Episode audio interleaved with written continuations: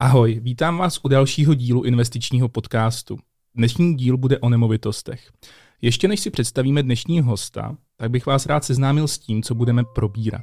Řekneme si, jak se Ivana dostala k investování do nemovitostí, jaký je její životní příběh, ukážeme si na konkrétní nemovitosti, jak udělat správnou investici a také se dostane na otázky mých patronů. Mimochodem, kdybyste se rozhodli podpořit mě na Patreonu, tak získáte spoustu dalších benefitů. Více se dozvíte v odkazu u videa. Teďka už můžu představit hosta. Tím je Ivana Birtová z realitního shakeru. Ahoj. Ahoj. Ivano, ty máš za sebou celkem obtížnou životní cestu. Eh, z toho, co jsem si zjistil, si měla před prvním nákupem nemovitosti eh, dluhy. Eh, mohla by si divákům přiblížit svůj životní příběh? Určitě. Já dneska jsem vlastně profesionální investor do nemovitostí a pomáhám s tím i dalším lidem. A přitom, když se ohlédnu na to, jak jsem vyrůstala a jak jsem se k tomu dostala, tak mi to pořád přijde jako naprosto neuvěřitelná věc, jak, jak se to vlastně jako stalo. Já uh, vyrůstala jsem normálně za socialismu v úplně obyčejné rodině, máma, táta, dvě děti, kluk, holka. A maminka byla sekretářka, pracovala na poloviční úvazek, tatínek voják, stěhovali jsme se a slovo investor jako ve slovníku tady vůbec neexistovalo.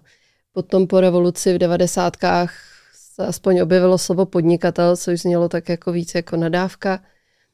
A vůbec by mě nenapadlo, že se k něčemu takového můžu dostat. Já jsem od malička chtěla být učitelka, protože jsem v první třídě v hlavě měla úplně vynikající paní učitelku a chtěla jsem od té první třídy být jako ona, paní učitelka v první třídě. A vydrželo mi to, vystudovala jsem to a dokonce jsem to dělala. Eh, učila jsem na prvním stupni základní školy. Jediný problém byl, že se tím nedalo úplně uživit. A já jsem se eh, vdala v 26 letech eh, za přítele, s kterým jsme byli víc než 10 let. A on podnikal, ale ne úplně úspěšně. A z toho, vzhledem k tomu, že část podnikání byla i na mě, tak z toho nám vznikla spousta dluhů. Na opravdu takřka jako na všech místech, jednak v rodině, ale i e, kreditní karty, kontokorenty, spotřebitelské úvěry, e, dluhy vůči státu z pohledu podnikání, pojištění, zdravotní, sociální daně, prostě úplně všechno. A musím říct, že mě strašně dlouho trvalo, než jsem pochopila, že takhle to dát nejde. Já jsem se pořád snažila to nějak přeprat. Odešla jsem ze školy, kterou jsem teda měla hrozně ráda, tam, kde jsem učila Eh, abych byla schopná dostat víc peněz, takže jsem úplně změnila svoji profesi. Eh, nastoupila jsem do IT firmy a naučila jsem se IT, eh, což mě taky strašně bavilo a obohacovalo. Ale vlastně pořád jsem viděla, že ten náš jako rodinný život a ty rodinné finance jdou jako strašně špatným směrem. Takže ve finále jsme se rozešli, rozvedli. No a mě bylo najednou 30 a zjistila jsem, že nemám vůbec nic Vlastně jsem se odstěhovala uh, z našeho společného bytu fakt jenom jako s taškou věcí a uh, do, do sdíleného pronájmu. A zjistila jsem, že prostě nemám vůbec nic a mám sta tisíce dluhů, což na tehdejší dobu bylo jako hodně. Dneska ono se to nezdá, ale za 10-15 let se jako ta hodnota peněz opravdu jako hodně posunula. No a e, tehdy jsem se rozhodla, že takhle ne, že už jako potřebuju ten život změnit a i v těch penězích e, se začít chovat nějak jinak. A i když je to trochu kliše, tak e, mi změnila život jedna knížka. Asi bys odhadl, která, že jo? Mm-hmm. A i dokonce mám i tady v originále. Jo, mm-hmm. a přečetl si. Eh, přečet. Jako já jsem ji čet několikrát, ale popravdě mm, já jsem jí, nevím, kolik mi mohlo být let, jo, to jsem fakt začínal investovat. Tak když jsem ji na poprvé četl, tak jsem si řekl, to je úplně jasný.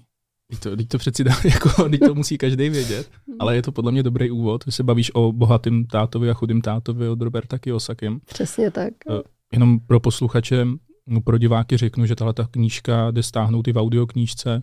Jo, můžete poslouchat audio, můžete číst jak v češtině, tak v angličtině, takže za mě super úvod do investování. Já se doteď potkávám s tím, že ji lidi hejtujou a uh, hodně mluví o tom, že, uh, že vlastně to takhle vůbec nefunguje, že to je Amerika, že u nás to přece takhle nejde. Tak já jsem živý důkaz toho, že to jde. Hmm. I u nás, že to i u nás funguje takhle. Samozřejmě člověk si musí najít ty české reálie a to, jak to má fungovat všechno tady správně, daňově a po všech dalších stránkách, ale skutečně to jde. No a já jsem ji přečetla někdy v roce 2007 a pomohla mi právě v tom rozhodnutí, že za prvé samozřejmě musím splatit dluhy, což bylo něco, co jsem dělala neuvěřitelnou intenzitou. Prostě pracovala jsem už v IT firmě, takže jsem aspoň měla normální slušný plat, už mi z něj nic neodtékalo na potřeby eh, další, takže jsem skutečně maximum víc než polovinu ze svých příjmů byla schopná dávat na splácení těch dluhů. Splatila jsem je a zároveň jsem se díky té knížce rozhodla, že se prostě potřebuju zabezpečit na důchod. Brala jsem to jako zabezpečení na důchod a rozhodla jsem se, že si chci koupit investiční byt. A ty z té době třeba s těma dluhama a s tím, že jsi neměla jakýkoliv zkušenosti s investováním do nemovitostí, neměla pocit, že investování do nemovitostí je jenom pro bohatý lidi? No mě právě ten uh, Kiyosaki a ta jeho knížka přesvědčila, že uh, to, že si můžu tu nemovitost koupit na úvěr. Vlastně mi vysvětlila rozdíl mezi dobrým a špatným dluhem. Já tím, jak jsem byla v těch dluzích a byla jsem z toho strašně nešťastná, jako fakt vím, co to je, když jsou na vás exekuce, dokonce ještě několik let po rozvodu eh, na mě přišla exekuce, musela jsem narychlo zjišťovat to, co jde, vůbec jsem netušila, co to je, byl to nějaký dluh právě eh, bývalého manžela a bohužel eh, jsou věci, o kterých se nemusíte vůbec dozvědět a dozvíte se až jako za roky, takže pak jsem ještě splácela, půjčovala si zase na to, naštěstí už jenom jako líp, abych mohla splatit jeho dluhy, jenom abych opravdu jako aby mě to prostě nějakým mhm. způsobem mm. nezasáhlo. Už jsem se k tomu nechtěla vracet, takže jsem to skutečně dělala a já musím říct, že jsem zažila jako hodně ještě v té minulosti předtím, než jsem začala hodně krušný časy. My jsme třeba měli doma odpojenou elektřinu, že jsme netopili, nesvítili. A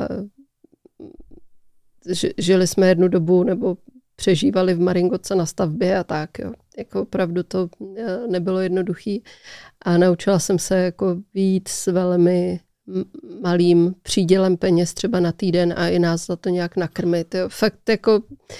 Já ti jenom do toho skočím, kolik teďka aktuálně vlastních bytů? Eh, dneska jich máme pronátých 18 a další teď už tři máme v rezervaci, že se nám staví v developerských projektech. Takže tenhle ten díl by se mohl vlastně jmenovat, jak se dostala z Maringotky k, dva, k vlastnění 21 bytů. Ano, v podstatě ano, no, protože to uh, mm. bylo těžké. Ale vlastně v zásadě uh, po tom, co jsem si přečetla toho bohatého tátu, tak jako dvě asi největší myšlenky, co mě nejvíc ovlivnily, bylo dobrý a špatný dluh. Pochopila jsem, že to, co jsem měla předtím, byly fakt jako špatný dluhy a že je potřebuju splatit. A zároveň, že dluh na něco, co ti jak on tam říká, vkládá peníze do kapsy, co ti prostě peníze přináší, je fakt dluh dobrý. A ten jsem se vůbec nebála si pořídit. A druhá věc vlastně, která s tím úzce souvisí, to, co kupuješ za svoje peníze, jestli kupuješ aktiva nebo pasiva.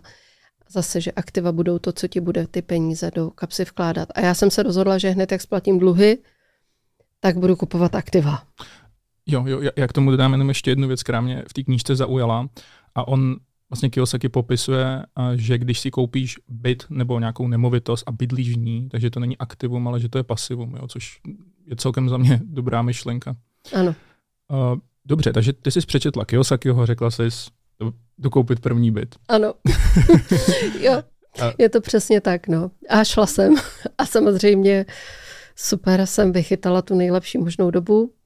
Nemovitosti rostly úplně raketovým tempem a nikdo nemluvil o krizi. Já jsem ten byt, eh, i když teda ta, ta koupě byla šílená, protože to byla doba, která mi připomíná šílenství teď těch posledních jako hlavně dvou let, že se člověk vůbec ani nemohl dostat na tu prohlídku, protože prostě bylo mnohem víc kupujících a poptávajících než těch prodávajících, takže o ty byty byla strašná rvačka a ty ceny se šplhaly nahoru v aukcích a lidi se přebíjeli a ty byty prostě mizely v řádu jako jednotek hodin. Jo. E, ty zajímavý. Takže bylo to jako dost těžký, ale koupila jsem a Vůbec toho nelituju, vlastním ho dodnes, ten první byt. My se ještě, my se ještě určitě dostaneme k tomu, jak přesně si ho koupila, ukážeme si nějakou jako konkrétní mm-hmm. nemovitost, na to se moc těším. Ale ty vlastně jsi tady mluvila o tom, že si první nemovitost koupila v roce 07, takže... Ano, to bylo na začátku 2.8, na přelomu 2.7, 2.8, ano. Že by se dalo říct úplně v tu nejhorší možnou úplně dobu. v tu nejhorší Teď, možnou to můžu dobu. chytře říct, protože vidím, ano. jak se to samozřejmě chovalo ten trh, ale kdybych v roce 08 uvažoval o nákupu nemovitosti, tak bych stejně jako ty nevěděl, že přijde velká hospodářská krize a že ceny nemovitostí spadnou. A s tím souvisí i moje otázka. Myslíš si, že to byla chyba koupit eh, právě úplně na tom vrcholu tu nemovitost, že třeba jsi měla počkat s nákupem? Vůbec si nemyslím, že to byla chyba. Eh, já jsem ji opravdu koupila nejdráž, jak to šlo. To prostě ty byty byly tehdy nejdražší, jak to šlo a vlastně relativně krátce potom se ta hypotéční krize rozšířila z Ameriky, na podzim padly Lehman Brothers a už se to všechno jako sypalo. A opravdu i u nás ty ceny těch bytů vyklasaly velmi znatelně. Ale zase mi v tom pomohl, vracíme se k němu opět ten Kiyosaki, protože ten můj horizont byl ten byt, aby mi pomohl se zabezpečit na důchod. Takže já jsem věděla, že ho chci držet příštích 30-40 let, ideálně na věky. A ten byt měl splnit to, že z toho nájmu mm. se mi splácí ta hypotéka, vlastně to jeho pořízení. A ten byt to splnil a splňoval to i po celou dobu krize. A já jsem zjistila, že to, jak se ty, ta jeho cena hýba, mě vlastně vůbec jako netrápí, protože ten příjem z pronájmu prostě dělal to, co jsem chtěla a naopak pořád jsem šetřila na to, abych co nejdřív to půjde, mohla koupit další byt. Myslela jsem si, že to půjde třeba jednou za pět let, jo, že prostě našetřím a každých pět let koupím byt, abych na důchod měla čtyři třeba. Takže cíl od začátku nebyl vlastnit eh, přes 20 bytů? Ne, vůbec. Naopak, cíl byl fakt jako využít toho, že jsem v tom aktivním produktivním věku, eh, neutrácet všechny peníze, co vydělám, ale naopak jako šetřit tak, abych eh, z těch dřívějších dob i z toho splácení jsem byla fakt hodně zvyklá šetřit, jako na, hmm. najet si nějaký úsporný styl, kde člověk těmi penězi moc neplýtvá.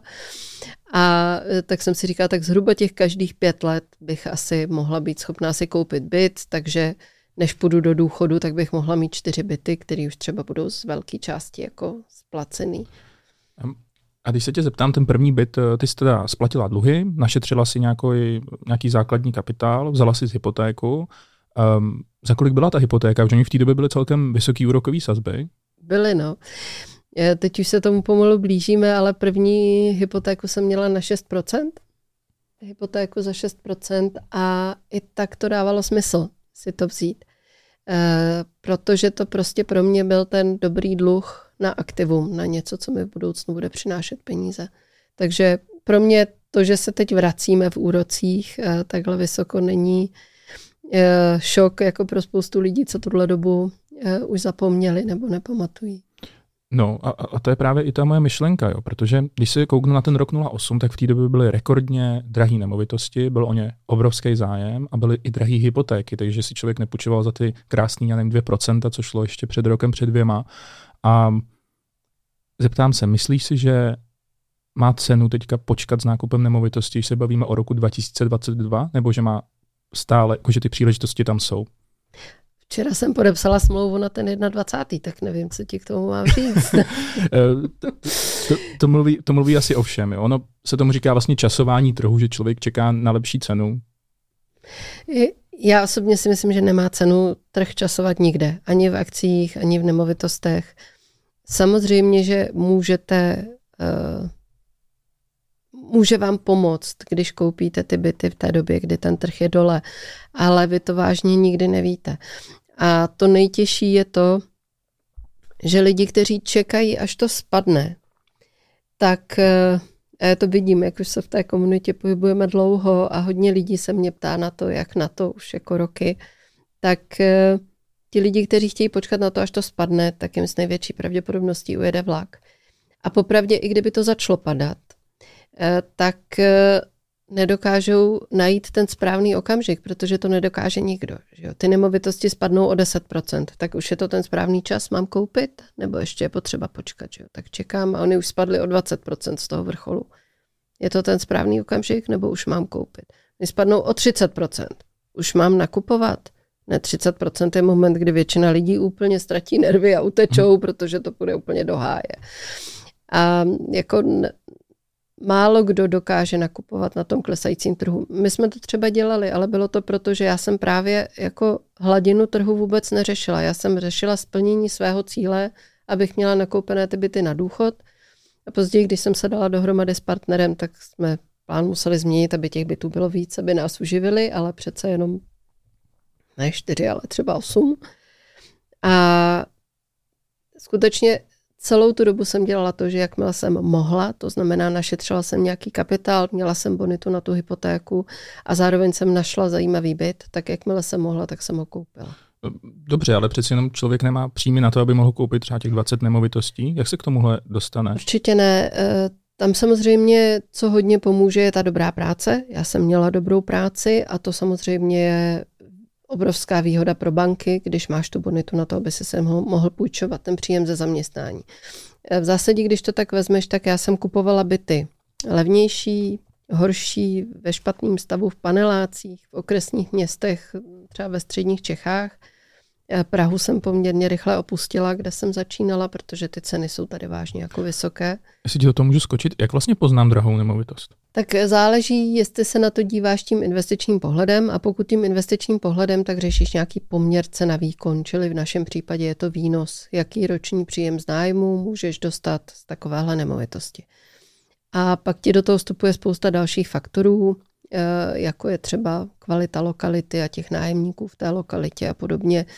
Eh, proč já třeba zůstávám jenom v těch okresních městech větších, že chci, aby to byla města, kde je dobrá zaměstnanost, spousta pracovních příležitostí, nějaká dobrá sociálně kulturní úroveň toho obyvatelstva, kde skutečně jako nebudu mít problém pronajmout hezký byt, úplně normálním lidem, mladým lidem, co začínají, nebo naopak lidem, co třeba ve fázi jako já ve středním věku jsou po rozvodu a potřebují najednou jako bydlet sami a kteří si tam fakt jako udělají domov.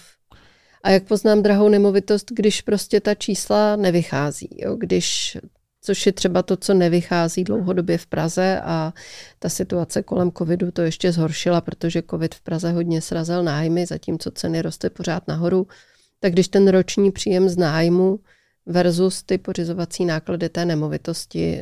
Já jsem dlouho měla jako klíčové procento 5%, aby tady ten roční příjem z nájmu byl 5% z ceny, eh, ale kupovala jsem i v minulosti byty pod 5% a teď je kupuju jednoznačně, protože to prostě nevychází. Teď jsme v situaci, kdy ty nemovitosti jsou drahé, ale dneska už je to zase pro mě otázka toho, že jak jsem v těch nemovitostech dlouho, tak rozumím tomu, že ty přínosy jsou tam dva, a to jak ten růst ceny, který sám o sobě dělá nějakou eh, hodnotu tvého majetku, tak je tam ten příjem z pronájmu. A to, že tyhle věci spolu jako úplně nekorelují, je vlastně super, protože když pak ten trh skutečně padá a hodnota tvých nemovitostí klesá, tak pokud zároveň funguje ten nájem, což funguje, tak eh, vlastně člověk nemá problém tohle období horší, tak jak se v akcích vždycky říká vysedět a počkat, až se to zase vrátí. A eh, zase naopak, no, v době, kdy moc nenesli eh, nájmy, což už trvá nějakou dobu, tak ale třeba růst ceny zase podpořil to, že ta, ne, ta, ta investice jako taková je pořád velmi zajímavá a zisková. No, to je, to je právě krása investování do nemovitostí za mě, že ti chodí nájem a dlouhodobě se zvyšuje cena nemovitosti. A teďka ti to nechci brát, protože ty o tom určitě budeš mluvit, ale ještě, že investorovi hrozně hraje do karet čas. Vlastně ty, když si na to půjčíš, tak je inflace a je ta inflace ti v uvozovkách splácí vlastně ten, ten dluh. Přesně tak. To je třeba jako kouzlo času jsem si na začátku vůbec neuvědomovala. Já jsem s ním vlastně počítala, protože jsem chtěla uh, ty nemovitosti vlastnit jako na pořád. Což už dneska mimochodem taky nechci a už jsem se naučila i prodávat, což je taky věc, která je obtížná, můžeme se k ní třeba dostat. Ale ten čas investorovi pomáhá úplně neuvěřitelně v tom, že i když vezmu, že bych koupila dneska ten byt, Vzala si 30 letou hypotéku, což mě už dneska nikdo nedá, protože věkem už eh, na to nestačím. Takže to je jedna hned věc. Čím mladší člověk je, když začne, tím líp protože má ten horizont, že i tu hypotéku může natáhnout na těch 30 let. Že kdybych si dneska vzala tu hypotéku na 30 let, pronajala ten byt, tak dneska při těch vysokých úrocích, vysokých cenách, i když najdu co nejlepší možnou nemovitost, tak nebudu v plusu, budu v mínusu.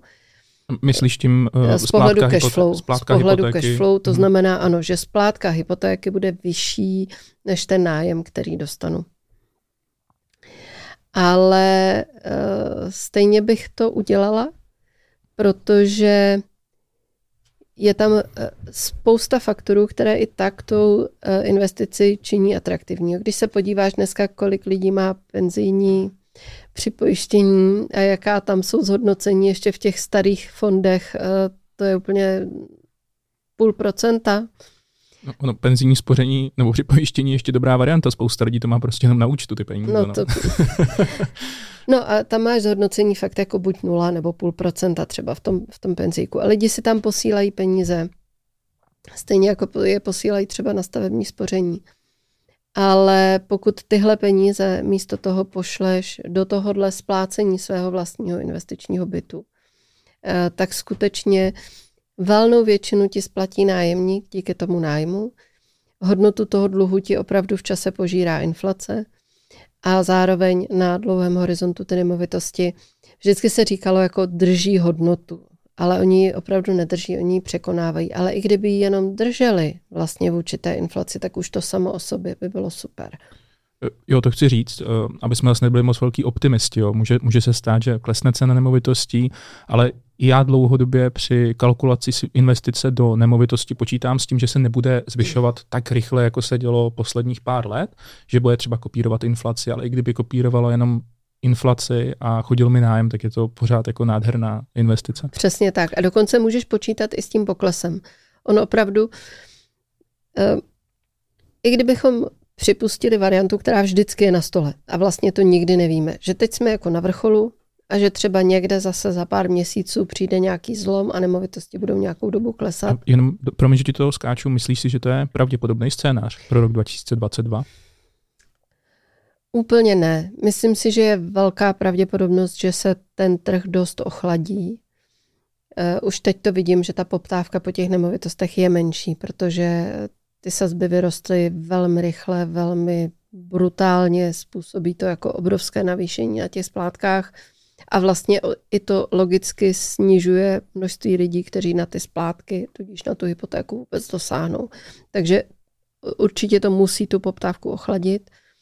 Na druhou stranu jde tolik věcí zase proti tomu e, nějakému výraznému zlevnění, že spíš čekám ochlazení a třeba nějakou stagnaci nebo pomalejší růst.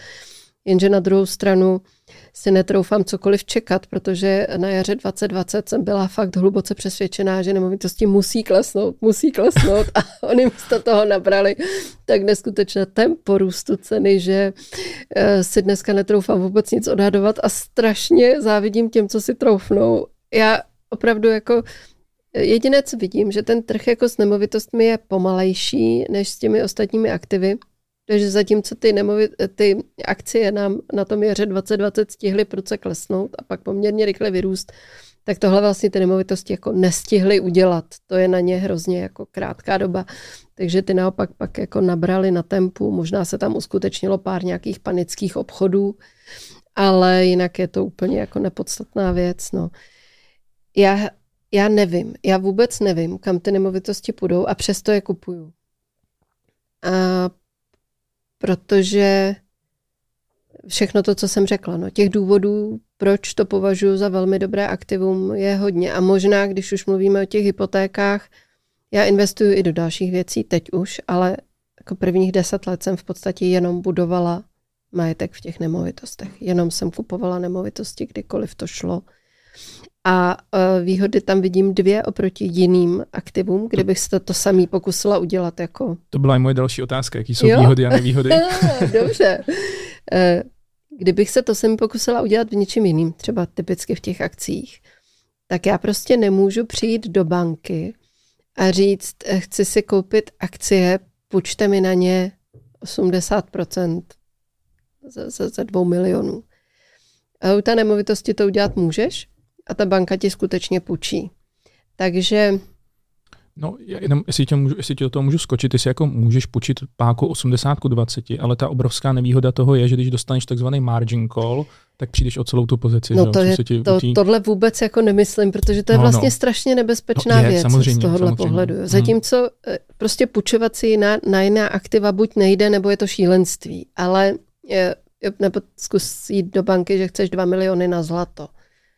Jo, prostě ale na tu nemovitost je to bez problémů, ten hypotéční úvěr dostaneš. Ale co je hlavně super, když přesně, jak se bavíme od začátku, aktiva nebo pasiva, koupíš vlastně investiční byt, který bude pronajatý, tak tobě vlastně hned naskočí příjem z pronájmu a to je zase tvůj zdanitelný příjem, který ty uvádíš v daňovém přiznání a vlastně ti každý ten pronajímaný byt zase zvyšuje bonitu. Ony sice banky, ani když to poctivě daníš a všechno, tak ne, nepočítají 100% toho příjmu do tvého čistého příjmu, ale třeba 70 už ano. A v tu chvíli ti každý pronajatý byt jako zvyšuje tvoji bonitu.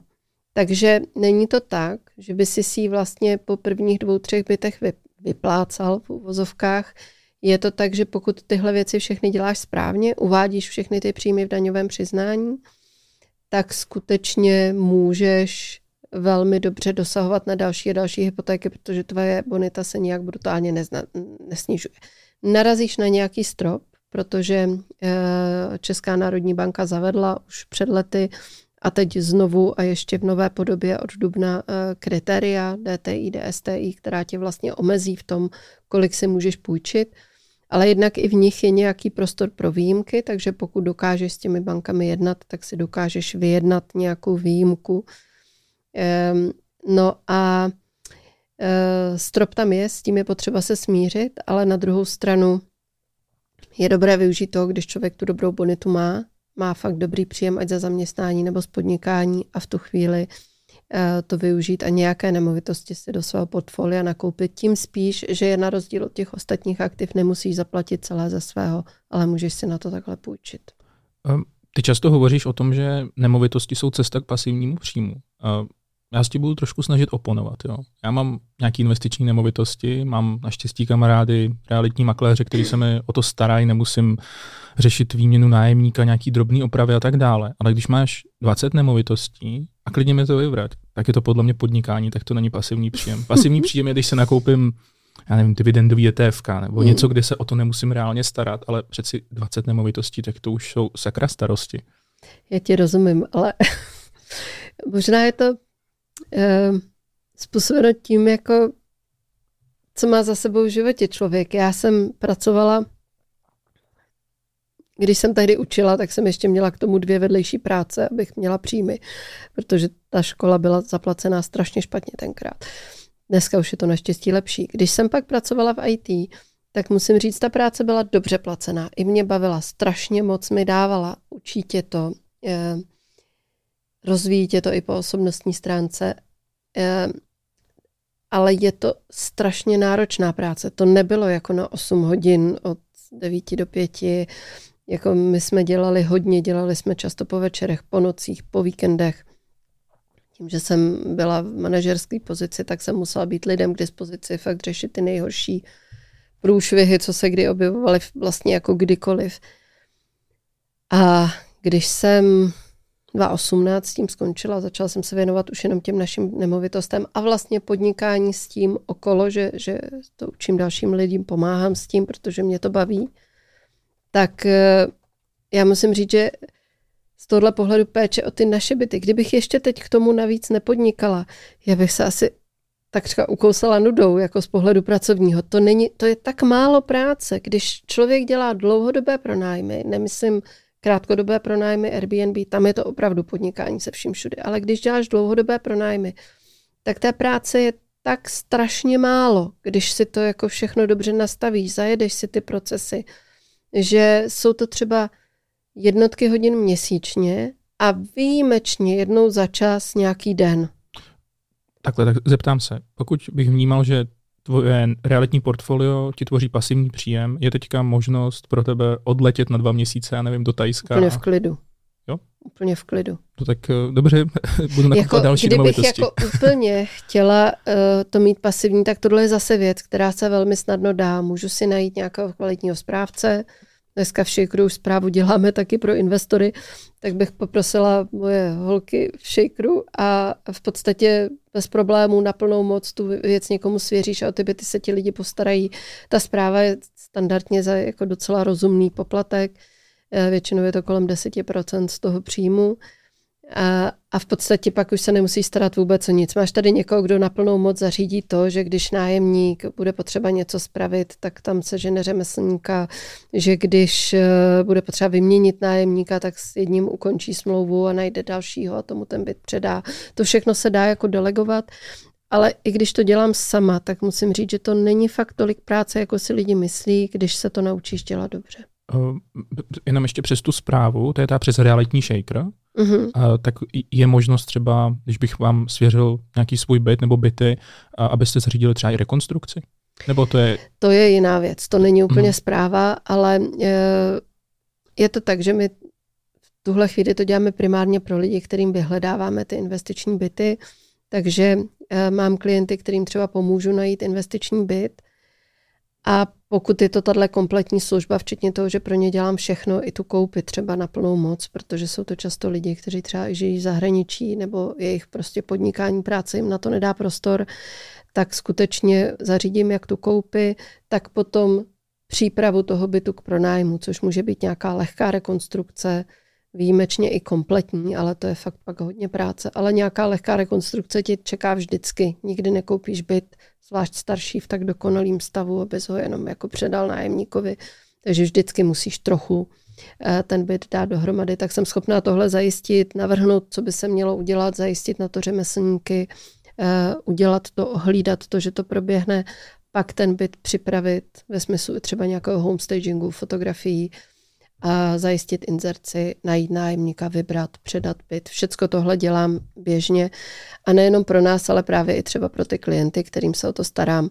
Na druhou stranu nejsme správcovská firma, my se primárně zaměřujeme na ty služby pro investory. Pomáhám lidem, jako jsem já, aby mohli eh, ty, ty byty třeba taky si pořídit postupně a v tu chvíli Eh, nechci zpravovat jako portfolia stovek bytů, spíš je to služba komplexní pro ty investory máme na to samozřejmě další lidi, protože tohle nejde pak už dělat. A já třeba, já hrozně ráda nakupuju, mě baví ty nemovitosti nakupovat. Je, vždycky si ze mě dělají srandu, že většina žen vyráží shopovat do těch shopping center. Já vyrážím shopovat na S-Reality a Bazoš a nakupuju byty, tak to mě fakt baví. A e, protože nemůžu všechny koupit já, taky máme nějaký strop, na který jsme narazili i v tom financování, tak, eh, tak teď já aspoň kupuju pro další investory. No. to, je, to je dobrá zábava, jako k mým koníčkům patří nakupování bytu.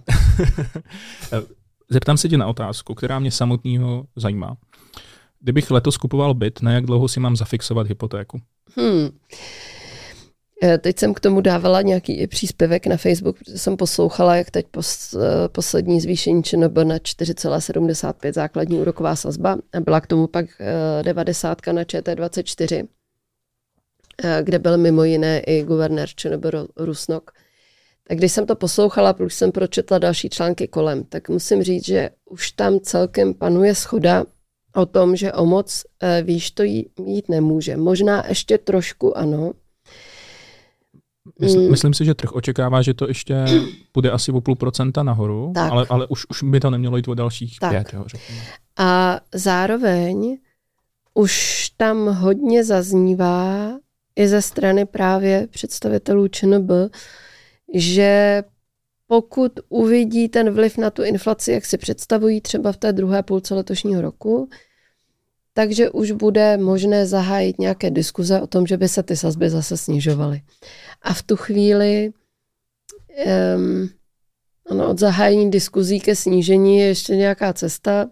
A samozřejmě, když je skutečně ČNB začne snižovat, tak i ty banky budou to snižování promítat trochu pomaleji, než promítali to zvyšování. Ale i tak si myslím, že na horizontu dvou, možná tří let by už to mělo jít zase někam zpátky. ČNB i jako hlásí, že tu rovnovážnou sazbu, tady tu, podle které se to řídí, považuje sazbu kolem 3%, takže nehrozí, že se vrátíme zpátky někam jako k nule. To nehrozí. Ta šance tady je ale Jasně. velmi maličká.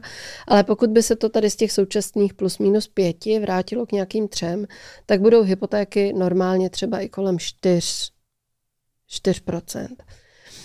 A to znamená, pokud bys teď ještě dokázal získat hypotéku kolem 4%, což si myslím, že bys ještě dokázal, tak bych si ji zafixovala klidně i na 5 nebo 7 let.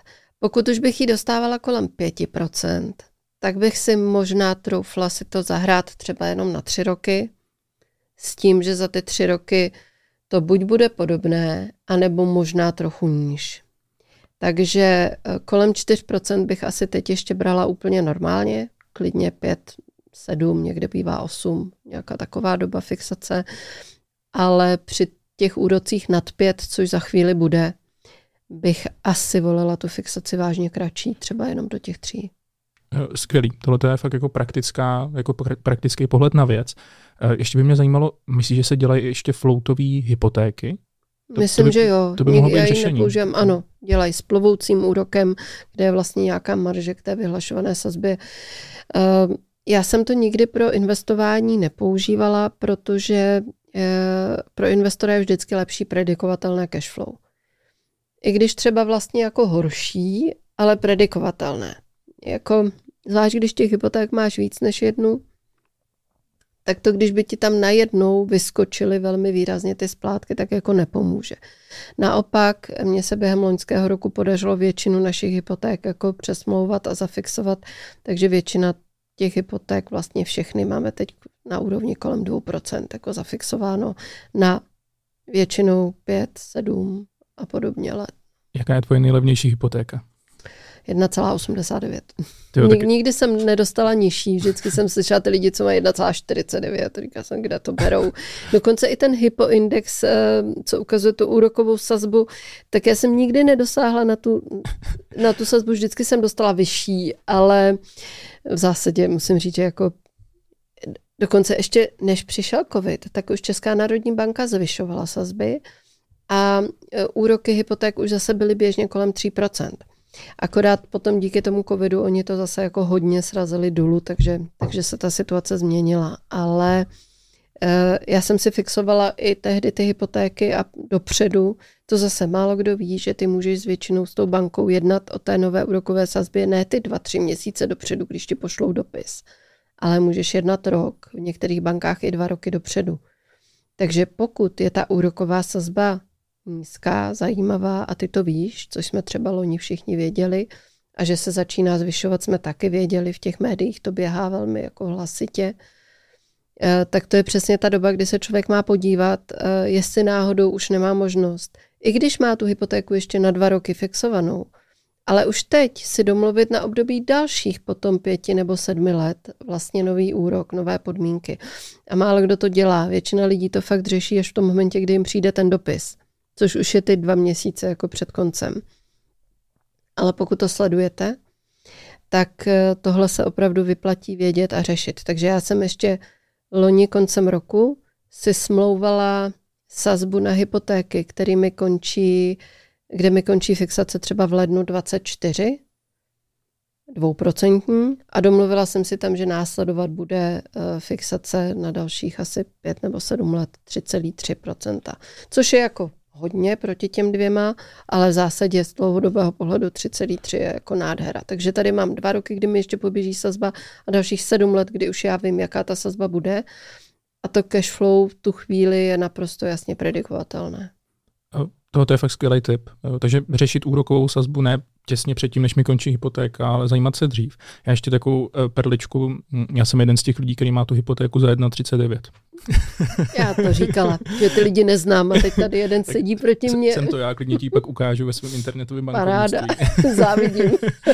no a uh, mám na tebe otázku, protože mně přijde, že všichni lidi, kteří se začnou zajímat o investování do nemovitostí, tak v nějakém bodě narazí na to, že by si koupili byt v Mostě. Jo, že tam jsou levný byty, tam je super výnos. Jaký ty na tohle máš názor? máš pravdu všichni, taky mě to napadlo. mě, mě taky samozřejmě. Eh, naštěstí mám v Mostě kamaráda, investora, takže eh, jsme si udělali takovou uh, most, tour, tour de most a projeli jsme si s ním byty v Mostě, byli jsme se podívat, byli jsme na prohlídkách, pobavili jsme se s ním o tom, jak to funguje. On tam žije, on tam investuje, funguje mu to dobře. Na druhou stranu jsem stejně tak jako rychle zjistila, že pro mě to jako cesta není. Já jsem takový ten rozmazlený Pražák.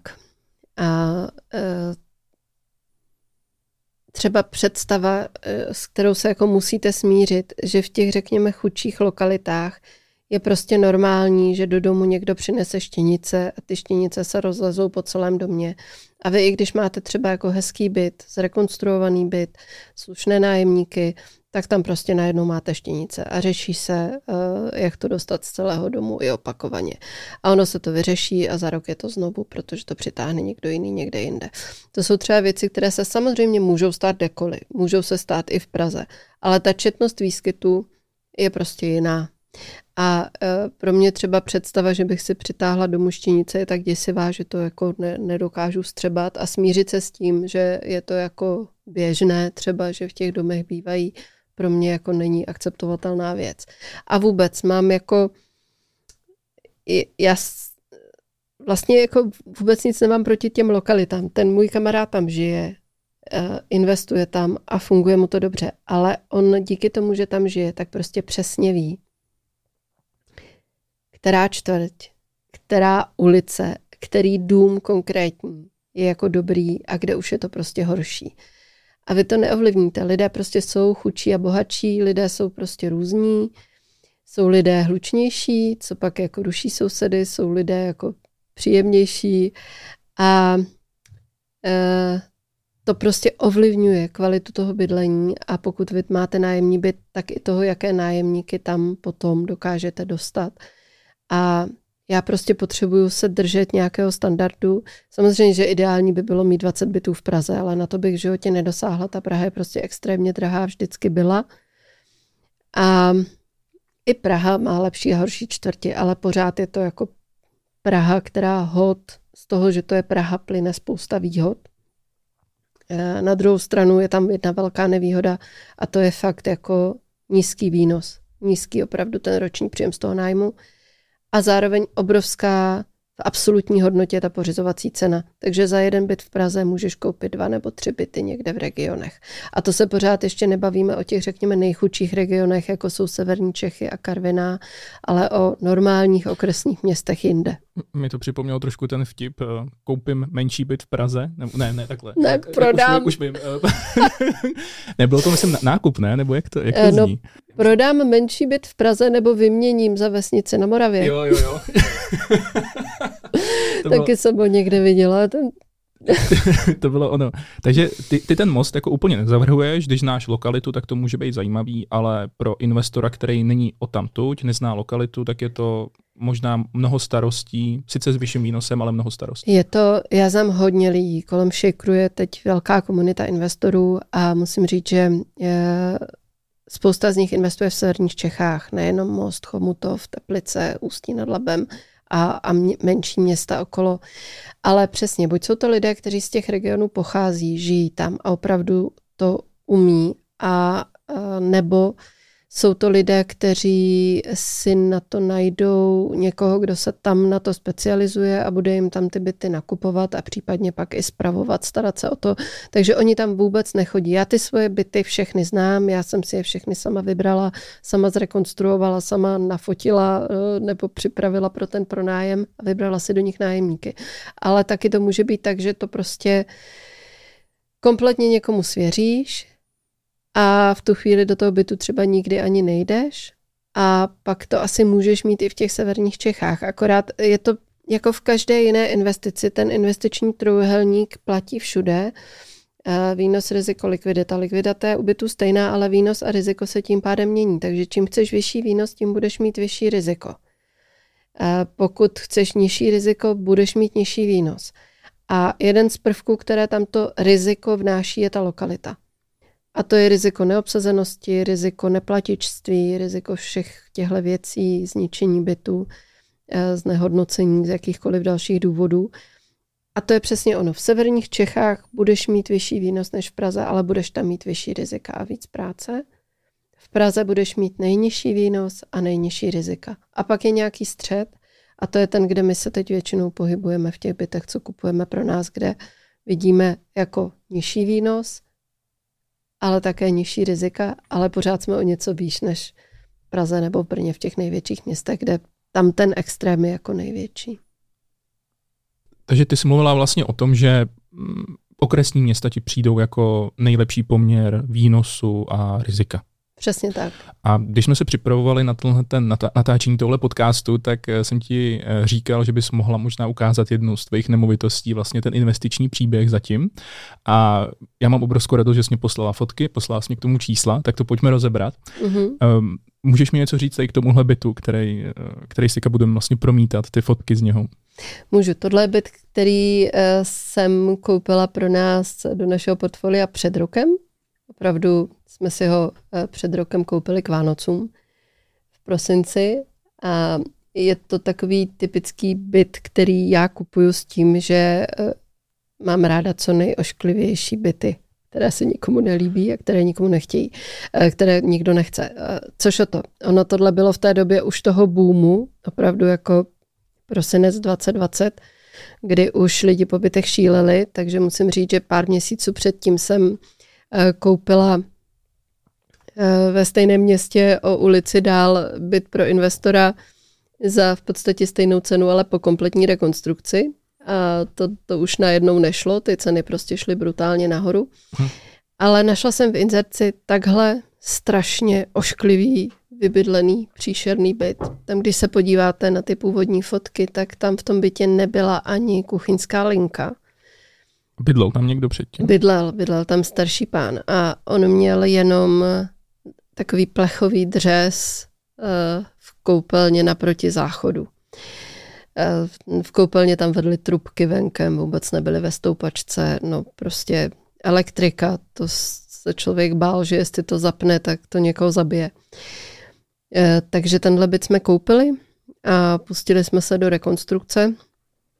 I když zase nikdy nemáte pocit, že kupujete byt jako levně. Vždycky kupujete byt draze, protože jsem věděla, že za ty peníze bych před pár měsíci koupila byt po rekonstrukci. A teď už to prostě nešlo. Byla jsem šťastná, že jsem v uvozovkách urvala tenhle. Měli jsme obrovskou výhodu, že jsme mohli platit hotově, což tady považovali za velkou výhodu. Eh, a zrealizovali jsme tu transakci díky té hotovosti jako velmi rychle, extrémně rychle.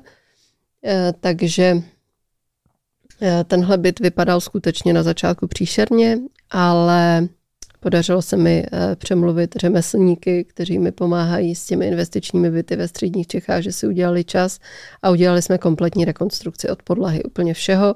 Nejhorší byla samozřejmě ta koupelna eh, plus vymyslet a dobře rozvést kuchyňskou linku, protože bez té ten byt nemůže být. Je to maličká garsonka, opravdu jako jedna místnost. Kolik má metrů? Eh, asi 25, takže opravdu jako malý byt plus uh, malý balkon, asi 2,7 nebo 3 metry, tak nějak.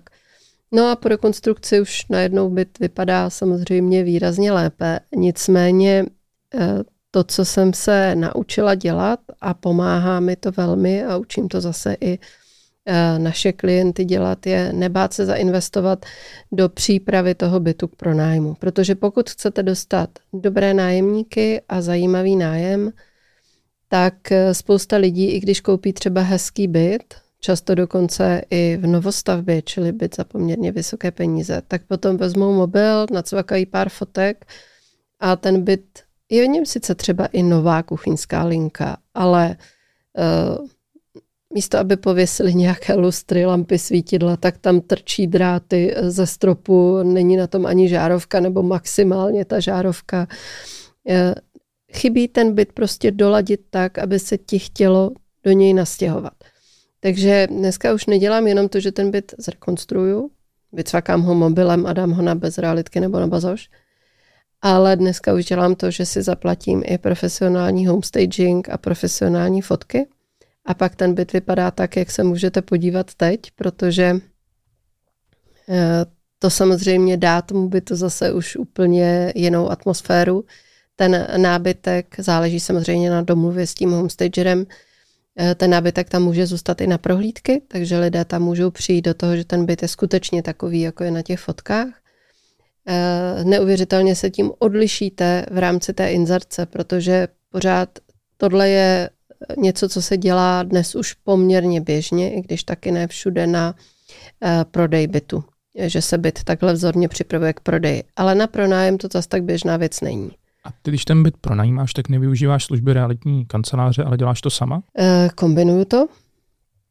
Využívám služby realitních makléřů právě proto, jak jsi mě ptal na to pasivní příjem a jak moc práce v tom je, tak e, dneska už jsem se naučila, že co můžu, to deleguju, takže já si ten byt takhle připravím k tomu pronájmu, včetně toho homestagingu, profesionálních fotek.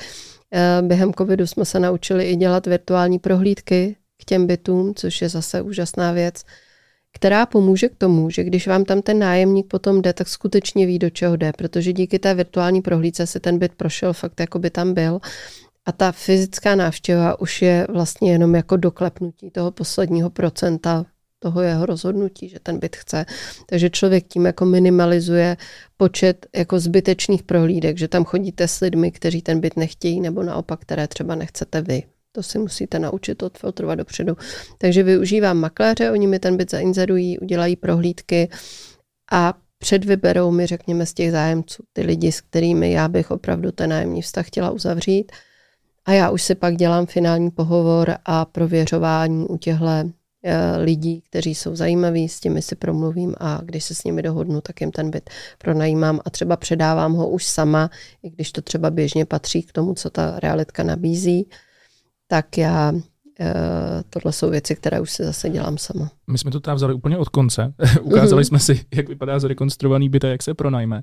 Ale ten úplně první impuls k tomu nákupu byl jaký? Ty jsi šla na S-Reality a tam jsi viděla hezký inzerát? Nebo jak se vůbec Tak tady vidíš, dostala? že to bylo inzerce na reality.cz. Mm-hmm. Já sleduju těch realitních serverů víc, mám zapnuté nějaké hlídací psy a sleduju, kdykoliv se něco objeví. Takže tohle byla normální veřejná inzerce přes realitní kancelář a na veřejném realitním serveru.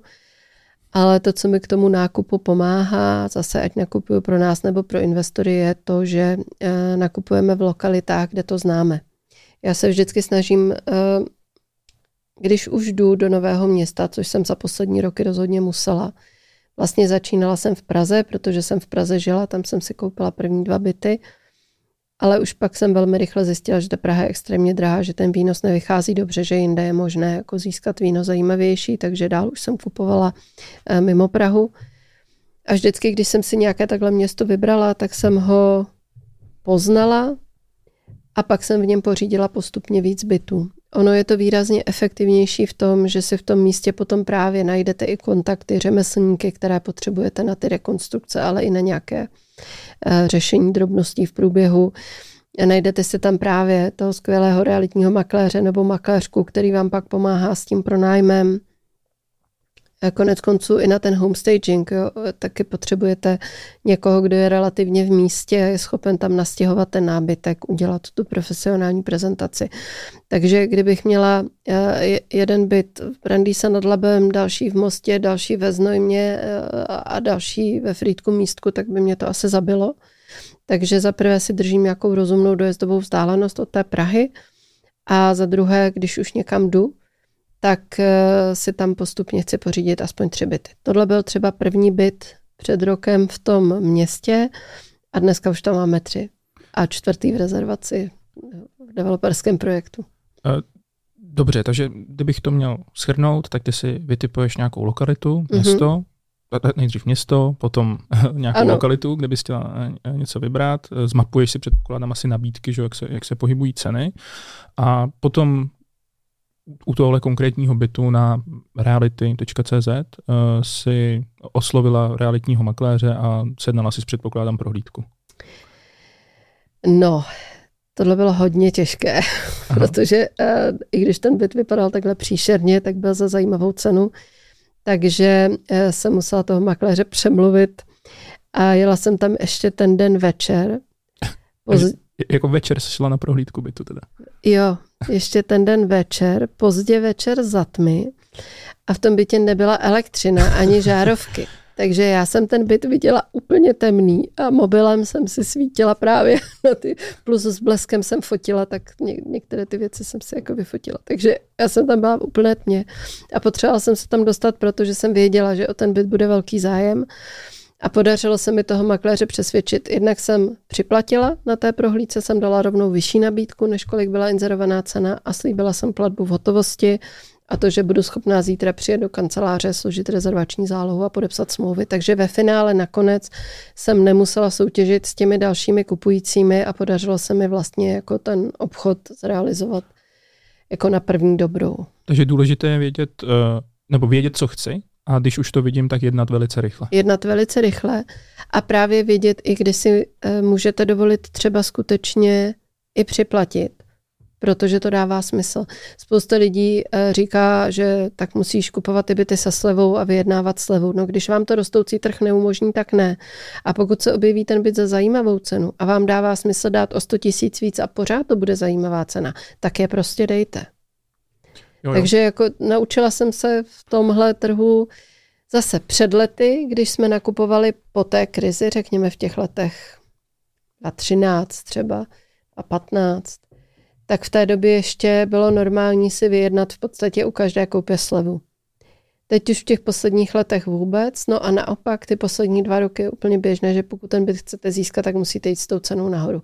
Ale zase, vy když víte, co chcete, co děláte, co s tím budete dělat potom dál, tak musíte mít jasno, kam až dává smysl s tou cenou jít. Takže já jsem opravdu na místě tam v noci za tmy nabídla o 100 tisíc víc hotově a podpis zítra. no, to, to si myslím, že je obrovská chyba. Takhle mám jednoho kamaráda, který scháněl byt na vlastní bydlení, ne na investici. A on byl na několika desítkách prohlídek a on vždycky hrozně jako špekuloval o té ceně. Jo, vždycky jako, že chce slevu 100 tisíc a tak, ale mu to pak uteklo. A pak už se dostal do úplně opačné fáze, že už automaticky ta nabízel víc. A on se setkával občas uh, s tím, že ty makléři jako od něj vlastně chtěli nějakou jako pozornost, mrk, mrk, jo. jako za to, že, že dostane přednost. Nevím, jestli se třeba s něčím takovým ne, setkala. Nesetkala, no. Já že, slyšela jsem o tom, ale nesetkala. No, no. Já jsem se s tím taky teda nesetkal. No, takže... Eh, Ježíš, to já bych mu tu bombonieru koupila. no, to bylo spíš asi jako něco ve stylu krabice uh, od vína, jo. Eh, dobře, takže ty jsi teda rychle jednala, našla si nemovitost a jak to probíhá dál? Ty splatila hotovosti, když by si musela brát hypotéku, tak už bys předpokládám v té době musela mít předjednanou hypotéku v bance, Určitě. aby věděla. Eh, určitě, jako když kupujeme s klienty, tak máme dopředu zjištěnou bonitu, v některých případech dokonce úplně sjednanou hypotéku dopředu. To jde taky, že máš skutečně uzavřenou úvěrovou smlouvu na takzvanou hypotéku bez nemovitosti ale tím, že je podepsaná úvěrová smlouva, tak je prověřená bonita toho klienta, je tam daný nějaký strop maximální, kolik mu ta banka půjčí v té smlouvě. A vlastně se, je sjednaná úroková sazba napevno a vlastně se jenom hledá ta nemovitost, kterou potom ten, ta banka si nechá ocenit, dá se do zástavy a zrealizuje se to čerpání té hypotéky. E, druhá možnost je mít jenom prověřenou bonitu, nakolik zhruba dosáhnu třeba v několika bankách a pak si jednávat ten úvěr jako až aktuálně. Ehm, určitě dávalo smysl a spousta lidí to udělala si právě třeba loni na tuhle hypotéku bez nemovitosti. Je tam samozřejmě trochu jako risk v tom, že ty musíš nějakým způsobem stanovit tu výši úvěru a pak se do ní potřebuješ nějak rozumně trefit. Kdyby skoupil tu nemovitost nevím, když si sjednáváš na 80% LTV, čili 20% dáš vlastní prostředky, 80% skupní ceny nebo odhadní ceny té nemovitosti ti půjčí banka, tak logicky, u, aby se nám to dobře počítalo, nemovitosti za milion, 800 eh, tisíc ti půjčí banka a 200 tisíc musíš mít za svého, takže si sjednáš úvěr na 800 tisíc a chceš sehnat byt za milion. Ale on samozřejmě se netrefíš přesně za milion, trefíš se nad a nebo pod. A, a proto musíš být dobře vědět, že máš rezervu ve vlastních prostředcích, anebo právě v těch podmínkách je i samozřejmě nějaké procento toho úvěru, které můžeš nedočerpat bez sankce ale není, není to tak, že si sjednáš úvěr na 5 milionů, pak vyčerpáš milion a je to v pohodě, to by se bance nelíbilo. Tam bys měl sankci za nedočerpání toho úvěru. Takže tohle je potřeba řešit s lidmi, kteří tomu rozumí, což jsou hypotéční makléři, co se na to specializují. A když už ten úvěr máš domluvený, tak pak je to jednoduché. My jsme i tuhle nemovitost zaúvěrovali, ale zaúvěrovali jsme ji zpětně, Eh, banka má taky jako jeden z účelů takzvané zpětné proplacení vlastních zdrojů, což znamená, že když ty koupíš byt, který zaplatíš ze svého, tak potom můžeš jít do banky a říct, tady jsem to koupil, tady je kupní smlouva, tady jsou převody peněz, jak jsem za to zaplatil. A oni tam pošlou odhadce, zase odhadnou ten byt a třeba těch 80% z té ceny, na kterou to odhadnou, tak ti vlastně půjčí a proplatí zpětně. Dobře, to, to je celkem zajímavá informace. Takže dneska, když mám nemovitost a nemám na ní hypotéku, tak si můžu jít do banky vlastně půjčit. Ano, tohle zpětné proplacení, ale umí ty banky jako několik let od té koupě. Většina je umí rok, dva, tři, to je relativně normální. A vím, že některé, snad i stavební spořitelny to umí jako i mnohem do větší dálky a hloubky, nebo jak to říct v čase. Je, nicméně normální je to jako, že zpětné proplacení, že se to týká nějaké relativně blízké minulosti, ten rok, dva, tři. Pokud by to bylo, že chceš ty peníze bez účelu s tím, že zastavíš tu svoji nemovitost, tak to už je americká hypotéka, to je zase něco trošku jiného. Ale eh, tu svoji nemovitost, na které nemáš hypotéku, můžeš využít jinak. Eh, dělali jsme to často i v tom případě, že jak se tady bavíme o tom 80% LTV, že si chceš 80% půjčit, 20 dáš ze svého, tak ono totiž, pokud máš tu svoji nemovitost, která není zastavěná, eh, tak nemusíš mít těch 20% za svého a můžeš právě tu nemovitost použít na takzvané dozajištění. Takže bance dáš do zástavy při koupi tohohle bytu nejenom ten kupovaný byt, ale ještě ten svůj původní tím vlastně se dostaneš z pohledu banky na větší LTV, to loan to value, prostě oni budou mít zastavenou mnohem větší hodnotu, než je hodnota toho úvěru, ale pro tebe je to jako kdybys dostal 100% hypotéku. A tím, že tady těch 20% většinou nevyčerpá celou cenu toho tvého bytu, který už máš z dřívějška, tak to můžeš použít třeba dvakrát, třikrát po sobě takže takhle můžeš koupit třeba tři další byty, které dozajistí částí tady toho prvního, který jsi měl bez úvěru, akorát musí zůstat u jedné banky stejné, aby ty banky nešly se zástavami za sebe.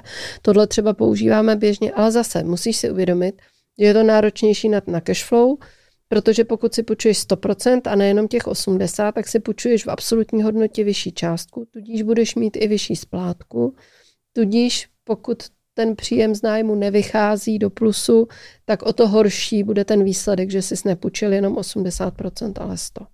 Ale smysl to zase v určitých situacích dávat může. To je za mě úplně skvělý tip. Takže dneska, když už vlastním nemovitost, chci koupit další, tak i kdybych neměl žádnou hotovost, tak můžu použít tu moji první nemovitost jako zástavu eh, na tu druhou. Přesně tak. Velmi často hmm. to dělají lidi eh, třeba pokud nějakou nemovitost zdědili, nebo někdy jim i v tom pomáhají rodiče, že dozastavují tu nemovitost, kterou mají a v které žijí, nebo zase mezi investory je běžné, že takhle používají svůj byt nebo dům, v kterém žijí, na dozastavování na eh, právě nákup těch investičních nemovitostí. Dobře, já se teďka zase vrátím ještě k té tvý investiční nemovitosti, kterou si tady ukazujeme. Ano. Eh, vybrali jsme lokalitu, máme zajištěný financování, buď to hotově, nebo už si teda předjednám hypotéku. Eh, našel jsem ten můj vysněný inzerát, domluvil jsem se s realitním makléřem pod mě s baterkou, že to teda jako rychle beru a že mu dám ještě víc peněz a Teďka už se teda stávám majitelem té nemovitosti, to proběhne, jak to proběhne, podepíšu uh, kupní smlouvu a, a, a co, se, co se děje, nebo rezervační, nebo jak tohle to vůbec probíhá ten proces, jestli můžeš nějak v jednoduchosti, v rychlosti Určitě. Říct. Uh, těch uh, možností je několik, ale taková nejčastější je, že se podepisuje rezervační smlouva, tu chceš mít podepsanou relativně rychle. Musíš být schopen si zkontrolovat ty základní náležitosti v ní, aby se ti nestalo, že u tu rezervaci přijdeš. My tím, že už nakupujeme jako hodně často, tak tohle umíme. Máme i od našich právníků, kteří nám pak smlouvy normálně kontrolují. Eh, nějaké věci jako zásadní body, které si hlídáme, aby v té smlouvě byly, ale rezervaci podepisujeme velmi často druhý den, někdy dokonce i třeba hodinu po prohlídce. To teda ne v noci, ale eh, tu rezervační smlouvu prostě podepisujeme velmi rychle a zároveň okamžitě většinou hradíš ten rezervační poplatek. Eh, ta jeho výše je různá od 50 přes 100 až klidně po 200 nebo 300 tisíc v některých případech. Tak tyhle peníze musíš mít na účtě tak, aby si byl schopen převést okamžitě. Eh, a potom podle té rezervační doby, kterou si sjednáš a kterou většinou doporučujeme, aby byla aspoň dvouměsíční, pokud budeš vyřizovat tu hypotéku, Eh, tak už je prostor vyřídit všechny ty věci s tou bankou, udělat odhad té nemovitosti a i si dohodnout přesně třeba znění té kupní smlouvy. V tom třeba nám už pomáhají vždycky právníci. Eh, mě fascinuje, jak kolikrát lidi eh, dělají nemovitostní obchod v řádu mnoha milionů a přijde jim za těžko dát několik tisíc, jednotek tisíc za služby svého právníka, protože málo kdo si uvědomuje, že když kupuje nemovitost přes realitní kancelář, tak tam sice je právník, je tam advokát, ale to je advokát, eh, který je vlastně placený tím zprostředkovatelem, případně tím prodávajícím. A vy byste měli mít svého právníka, který ochrání vás jako kupujícího. A i když ty smlouvy jsou naprosto korektní, vždycky je rozumné tam přidat pár věcí, které jsou na ochranu vaší, jako té strany kupující. A to není normálně v zájmu toho prodávajícího, aby to řešil za vás. Když budu kupovat teďka nemovitost a budu chtít zkontrolovat smlouvu, ty mi s tím pomůžeš? Můžu se Dám ti, ti kontakt. Dáš mi kontakt? Dám ti kontakt, a, dobře, ano, dobře. na právníky. Eh, dneska nám kontrolují všechny smlouvy takhle právníci v revizích, hmm. tam prostě zaznamenají, co je potřeba a dohodnou s právníky té druhé strany, případně nějakou, nějaký potom kompromis, protože ne vždycky nám projde všechno. No a zároveň třeba my jako investoři chceme do těch smluv ještě speciální věci, které lidi, kteří když to kupují na bydlení, nechtějí. A to je pak jeho fuška to vysvětlit třeba tomu právníkovi protistrany, že chceme oddělit kupní cenu za podíl na pozemku, což z právního hlediska nedává vůbec žádný smysl, ale má to smysl z hlediska daňového. Nebo vysvětlujeme, že když ta nemovitost je prázdná, což často když se kupují byty z dědictví nebo takovéhle byty eh, v tomhle strašném stavu, nebo byty třeba, eh, které měl investor, pronajímal je a teď má ten byt prázdný a prodává ho, tak eh, se snažíme třeba převzít si ten byt dřív, než je standardní, protože standardní je, on celý ten proces zabere několik měsíců, tomu se nevyhneš. Podepíšeš rezervaci, máš třeba dva měsíce rezervační dobu, během té doby vyřídíš odhad, hypotéku, všechno a třeba po měsíci a půl jdeš teda podepisovat ty kupní smlouvy. S tím je ještě potřeba vyjednat většinou další smlouvy, to jsou smlouvy o advokátní úschově, protože ty peníze neposíláš přímo prodávajícímu, ale jdou k advokátovi do úschovy. Podepíšou se smlouvy kupní a úschovní. Většinou se v tu chvíli ještě podepisuje třetí sada smluv, to jsou zástavní smlouvy, které ty si dostal v bance, ty si mezi tím podepsal úvěrové smlouvy, takže ujišťuji tě, že smluv se napodepisuješ teda milion, bude tě bolet ruka. Už máme rezervační, zástavní, úvěrovou, zástavní, eh, kupní, úschovní, to už jsou patery smlouvy. A teprve poté to vlastně všechno začíná, co se podepíšou ty smlouvy, tak na základě toho ty zase jdeš do banky um, s tím, že tu zástavní smlouvu, kterou tam podepíše ještě ten minulý majitel, musíš vložit na katastr, zaplatit za to na katastru poplatek, s tím jdeš do té tvojí banky, že už je tam teda ta zástava vložená ve prospěch tvojí banky na základě toho banka je schopná uvolnit peníze, ty jdou do té úschovy, advokát potvrdí, že jsou peníze v úschově, na základě toho advokát nebo realitní makléř dává teprve kupní smlouvy na katastr, takže tam zase mezi tím třeba týden uběhl. A od toho momentu, kdy je vloží na katastr, běží ještě na katastru ochranná lhůta. Tam je 20-denní ochranná lhůta, kdy katastr nemůže ten zápis provést. Takže vlastně tři týdny se neděje nic a pak teprve katastr zapisuje. Případně ještě vyzývá k nějakým opravám nebo doplněním, pokud se mu něco ve smlouvách nezdá. A teprve, když katastr po tady té lhůtě teda ten zápis provede, tak ty se staneš vlastníkem a pak se teprve začíná řešit, že třeba do deseti dnů ti má ten prodávající tu nemovitost předat. Takže opravdu od toho začátku, kdy ji zarezervuješ k momentu, kdy ji dostaneš, jsou běžně dva, tři měsíce.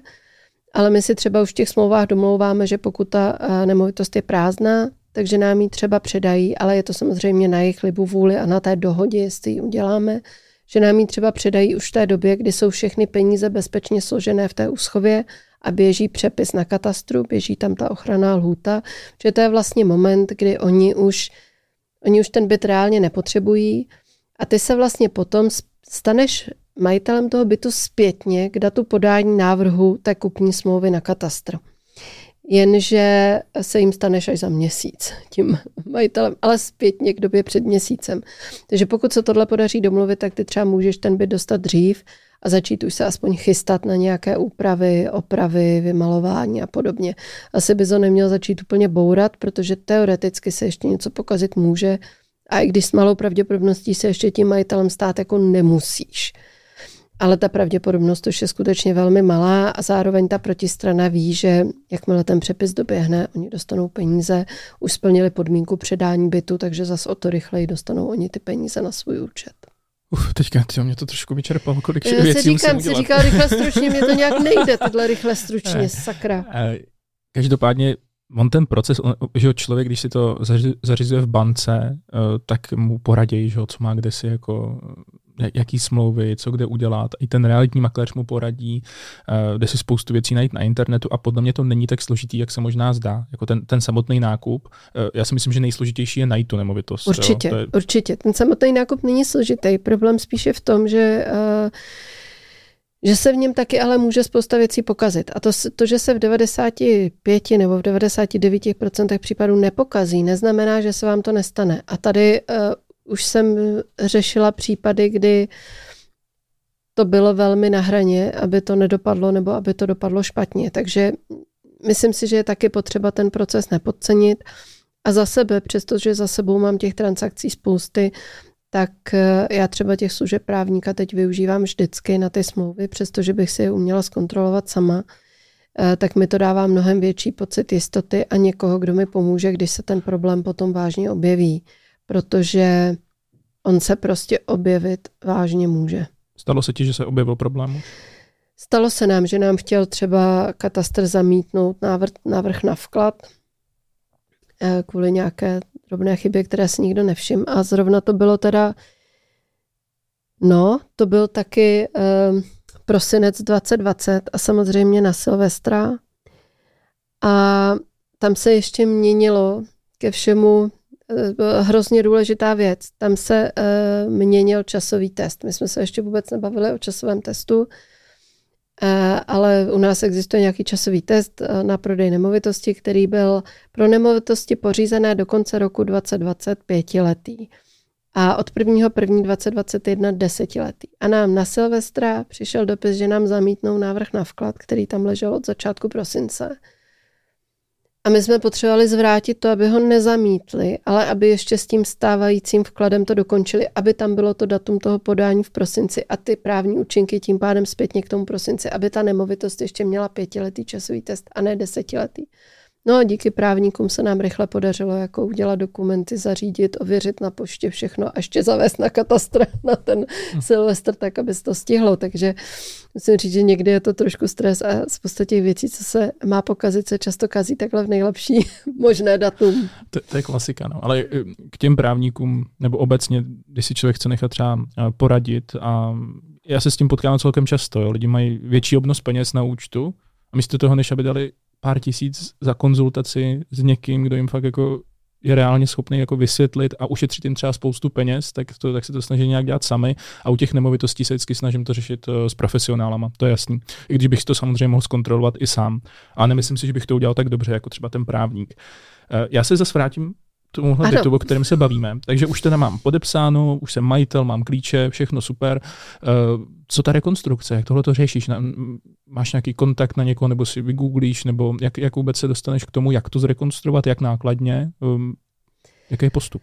Eh, Tohle je hodně o zkušenosti. Když jsem rekonstruovala první byt, tak jsem byla úplně vynervovaná, vůbec jsem nevěděla, co s tím, protože v tomhle jsem spíš typická ženská a stavebně technickým záležitostem jako nějak zvlášť nerozumím. Takže jsem vůbec nevěděla, co mám dělat. Ale naštěstí díky realitnímu šejkru komunitě jsem měla kolem sebe už kamarády, investory zkušenější a jeden z nich, můj skvělý kamarád, se na mě udělal čas. Probrali jsme to spolu asi při tříhodinovém Skypeu, co všechno mám udělat. Ukázal mi ty byty, ukázal mi, uh, jak si sestavit ten rozpočet, jak si ho zkontrolovat, jaké vybírat nejlépe materiály s rozumným poměrem cena výkon, abych to nepřehnala, nedávala do nájemního bytu super drahý uh, materiál a, a podobně a dal mi i kontakty své na řemeslníky. Takže jsem si prošla tou první rekonstrukcí. Eh, No a té doby, když už pak člověk dělá druhou, je to lepší, třetí ještě lepší a když už děláte pátou, osmou, desátou, tak už to jde skoro samo. Takže dneska už opravdu, když přijdu do tohohle bytu, tak si dokážu zhruba spočítat, kolik mě ta rekonstrukce bude stát. A vím, co budu chtít udělat, Eh, takže eh, tady jsem měla poměrně jasno, vzhledem k tomu, že jsem krátce předtím dokončila rekonstrukci v sousedním městě jiného bytu, eh, tak vlastně hned po prohlídce jsem volala těm řemeslníkům, jestli se na mě udělají čas. Spočítala jsem právě díky tady těm lhůtám, jak všechno trvá, kdy zhruba to bude. A vlastně opravdu převzali jsme si ten byt ještě před tím přepisem a už jsme začali dělat jako měření, kalkulace, eh, rozpočty toho, co to bude stát a hned jak to šlo, tak se na to vrhli. A eh, musím říct, že tady u třeba tohohle malého bytu, já mám ráda garsonky, hodně lidí je nemá rádo, že to je jako maličký byt, že by v tom sami žít nechtěli. Já jsem třeba žila v Garsonce, dokonce s bývalým manželem ve dvou jsme tam žili čtyři roky, tak tu zkušenost mám, takže mě zase nepřijde tak hrozné i ve dvou žít na 30 metrech, ale chápu, že pro spoustu lidí je to strašně malý byt a že proto Takový ten typický investiční byt je třeba spíš 2 KK nebo 2 plus jednička. Ale já mám garsonky ráda a jednu obrovskou výhodu mají v tom, eh, že mají málo metrů čtverečních právě, tudíž většina těch prací i materiálů eh, stojí nějakou cenu za metr čtvereční. Takže eh, ta garsonka se vlastně zrekonstruuje jako relativně rychle a levně proti 70-80 metrové tři jedničce a všechno to jako stojí míň. Takže rekonstrukci jsme udělali a už jsem si fakt vyladila, s těmi řemeslníky máme takovou docela dobrou komunikaci. Oni vědí, že mi jde o nějaký rozumný poměrce na výkon, takže jsem si třeba zajela do Hornbachu eh, v Řepích, a prošla jsem si obklady a dlažby, co měly zrovna v akci a vybrala jsem si, co chci do koupelny, co chci tady obklad třeba za tu kuchyňskou linku a přímo jsem jim nafotila ty obklady a ty cenovky a řekla jsem, co kam a oni pak už jenom spočítali přesně ty metry čtvereční, nakoupili, zavezli, udělali. Eh, kuchyňskou linku třeba si taky navrhuju a vybírám vždycky sama. Já taky už mám víc Eh, typů, kde kupuju samozřejmě klasická IKEA Hornbach, ale i třeba z e-shopů. Tohle je z e-shopu eh, nábytkového kuchyňská linka. Tak ona je celkem jednoduchá, že jak je do Elka, tak eh, tam není moc co řešit. No. Hlavně ten byt je strašně maličký, no. takže tam se nemůžeš rozšoupnout. Já už dneska všude, kde můžu, dávám třeba myčku, ale tady ten byteček je opravdu tak maličký, že myčka by se tam nevešla. Tam není myčka vedle té trouby? Mm, není, to se ne, nedalo. Mhm. Ale skutečně uh, musíš využít každý centimetr. Jo. Tady třeba, když se podíváš, tak i na, tu, na ten kousek ke dveřím jsme dali 15 centimetrovou skříňku, aby to ještě jako doplnila, aby to fakt jako vyšlo v podstatě na centimetr, aby člověk využil všechnu tu plochu, což ti zase třeba neumožní jako všechno. Třeba IKEA má výrazně méně šířek skříněk, že tam bych třeba IKEA neposkládala. Takže jsem musela jako jít jinou cestou, tak aby se mi vyšlo všechno, co potřebuju. Samozřejmě tady ještě za to patří lednička. Ta tam už není, tu tam nedávám, ale musíš na to myslet, takže je tam na to dole zásuvka, aby se tam ta lednička dala postavit. Musíš domýšlet ty věci, kde budou ty lidi mít ledničku, kde budou ty lidi mít pračku. Jestli ji nemáš v tu chvíli třeba zabudovat tu pračku do kuchyňské linky, protože na ní třeba není místo v koupelně. To jsem u jiných bytů třeba řešit musela. Tady místo v koupelně je, ale nesmí zapomínat na to, že tam budou bydlet lidi a fakt někdy jdu na prohlídku do bytu a zjistím, že v celém bytě není příprava na pračku. Tak kde ty lidi jako budou prát? Takže ještě předtím, než vlastně vyberu nemovitost, bych měl mít eh, skontaktovaný uh, řemeslníky a mít aspoň hrubou představu o tom, kolik taková rekonstrukce nemovitosti bude stát, abych si to mohl propočítat. Hele, to asi nemusíš. Tohle je hmm. hodně individuální. Ty ke všemu ani nevíš, jak moc rekonstrukce ta nemovitost, kterou najdeš, bude nebo nebude potřebovat. Někdy je to o tom, že Koupíme nemovitost třeba po starší rekonstrukci a stačí relativně drobný zásah. V podstatě vždycky to musíš vymalovat a možná třeba vyměníš nějaké dveře nebo podlahy za novější baterii třeba v koupelně nebo v kuchyni. Takže dopředu určitě ne, ale je dobře vědět, že tam třeba nějaké kontakty máš, a nebo že to prostě potom budeš muset řešit a že to taky zabere nějaký čas. Ona ta rekonstrukce prostě nějakou dobu v řádu jako jednotek měsíců trvat bude. Eh, dobře, ty jsi mě um, poslala přímo konkrétní čísla tady na té nemovitosti, když se na ně podíváme. Takže je to jedna KK, nevím, co znamená to L, co to? Logie. Jo, On by to byl balkon, loďí. ale je to loďie okay. stavebně teda, no. Takže to je z lodí. Eh, kupovalo, kupovalo se teda v prosinci 2020, uh-huh. Zrekonstruovala si první kvartál v roce ano. 21 asi. 21, ano. 21, jestli on tam 21. Je jo. 21 a koupila si ho za milion sto. Uh-huh. To je, to je hodně levný byt. To, to. No, to je přesně to, že takový ulovíte jednou za rok. To se jako nepodaří. Jo. To, to byla fakt dobrá cena. Aha.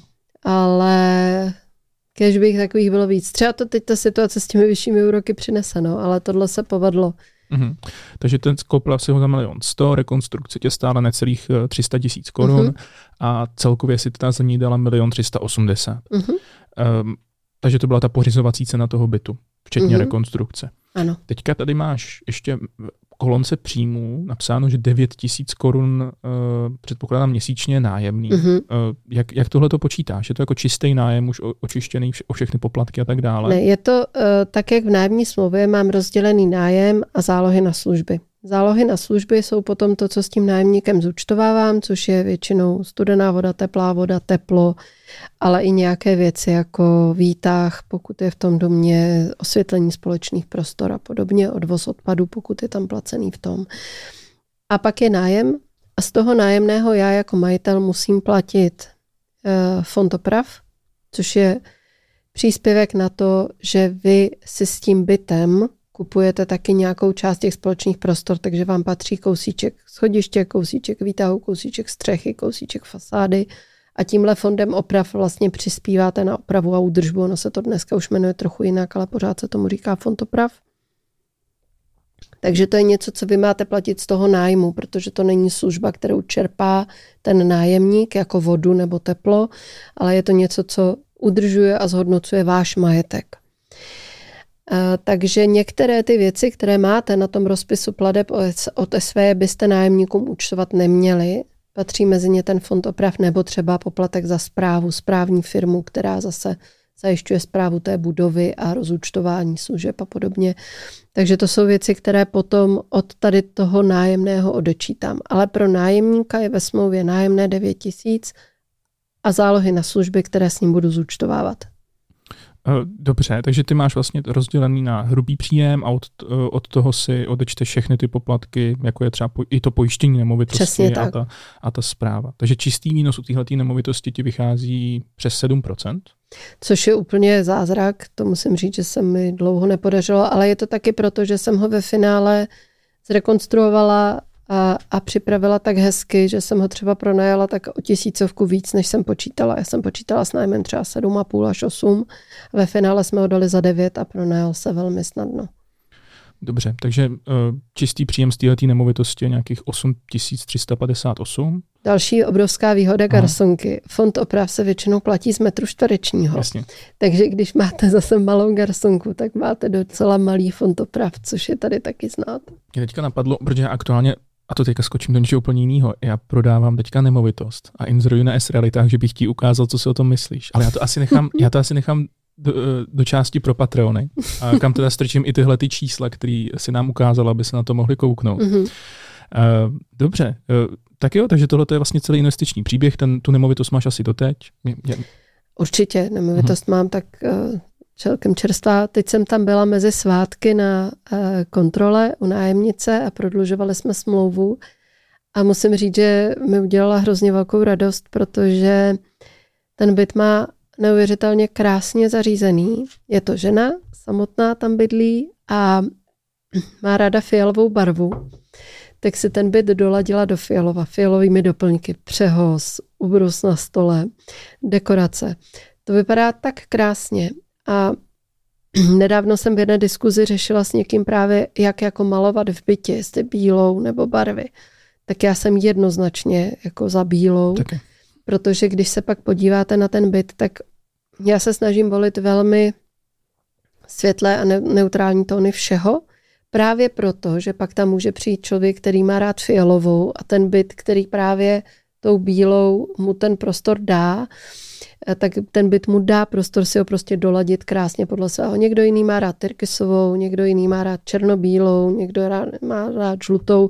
Kdybych ten byt vy, vymalovala, nevím, mátově zelenou, tak už těm lidem jako spoustu možností seberu a hlavně se mi to bude strašně špatně udržovat. Takže nejenom u těch mal, u té malby, ale i u toho, když vybíráte tu linku a když vybíráte podlahy, dveře a další věci, tak doporučuji držet se světlých, neutrálních tónů, Není nic horšího, než když si uděláte červeno-černou kuchyň a zeleno-oranžovou koupelnu.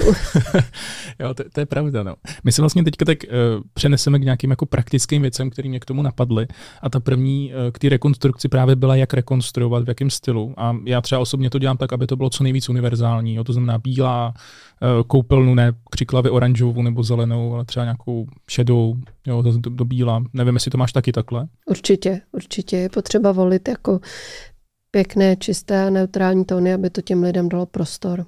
A ta další z praktických věcí je, jak vybrat dobrýho nájemníka. Co je pro tebe nějaký red flag, kdybys to tomu člověku nepronajala. Eh, já třeba osobně mám zkušenost, že když jsem dával inzeráty, tak mně přišlo, nevím, 20 e-mailů nebo 20 zpráv a když vidím, že tam je ve čtyřech větách pět hrubek, tak uh, už nějak tak jako mě to říká, OK, tohle to asi nebude něco, nebo nebude to od člověka, kterýmu bych chtěl pronajmout tu nemovitost. Přesně tak, no Taky tohle to je úplně, to je stopka. Musí to být napsáno normální češtinou, správně česky vidět, že ten člověk je normálně rozumný, inteligentní, jako jakmile je tam přesně jak říkáš pět hrubek a to jsou často, to ani nejsou věty, to jsou někdy jako výkřiky. Mám zájem. Jo, jo, jo. A co? Nebo miluju, když na inzerát, ve kterém máš jasně uvedenou cenu, ti napíše, a kolik to stojí? OK, jestli si nedokážeš přečíst cenu v tom inzerátu, tak asi spolu nemáme o čem bavit. Jo. No ještě je to furt lepší, tak úplně odskočím od nemovitostí, ale já úplně, jako, co je jako nejhorší věc pro mě na světě, když něco prodávám přes bazar, jo. A teďka jsem prodával, uh, myslím, drona jsem prodával a prostě mě vždycky někdo nabízí nějakou výměnu, jo. A stalo se mi, že za drona mi nabízeli herní automat, tak jsme se tady s tomu s Martinem smáli, že si dáme do studia tady herní automat. A u toho bytu se mi teda nestalo, že by to, za mne, že by to chtěl někdo uh, směnit. směnit. Ale je pravda, že spekulovali o ceně ještě předtím, než přišli vůbec na prohlídku. No. Mm. No, ne, to jako já, já se přiznám, že se od tohle právě už odstěňuju tím, že eh, většinou mi ty prohlídky dělají realitní makléři. Makléři, s kterými v té lokalitě spolupracuju a kteří vědí, jaký typ nájemníka do toho bytu hledám a, a chci, protože vy ten byt i chystáte pro nějakou cílovou skupinu nájemníků. Typicky ta garsonka je fakt pro jednoho člověka, i když mám i garsonky, ve kterých mám páry a tím, že sama jsem jako mladá v garsonce jako v páru žila, tak vím, že to jde, že to není zas tak jako neřešitelné. A musí to ta cílovka prostě odpovídat, aby to mělo šanci na nějaký dlouhodobý, dlouhodobý úspěch a dlouhodobý vztah. A zároveň e, opravdu moje velká priorita, vidíte ty, to i na tom, jak ty byty chystám. Já chci někoho, kdo se tam skutečně vytvoří domov a bude tam chtít žít. Za mě, když tam paní bude žít 10 let, já budu úplně spokojená. A mám nájemníky, které mám v bytech takhle dlouho a spokojení jsme všichni. Co když se stane ta věc, že máš neplatiče? Máš s tím zkušenost? Bohužel ano. Jak to řešíš? Uh, děje se to. Uh, naštěstí ne zas tak často. Ale jak to řeším? No, uh, v první řadě zjišťuju od těch lidí, co je za problém. Měli jsme neplatiče, které jsme museli vystěhovat a u kterých nám zůstaly dluhy, ale měli jsme i případ paní, která se skutečně dostala průběhu bydlení u nás do problému, že přišla o práci, takže jsme za ní zajeli, bavili jsme se o tom.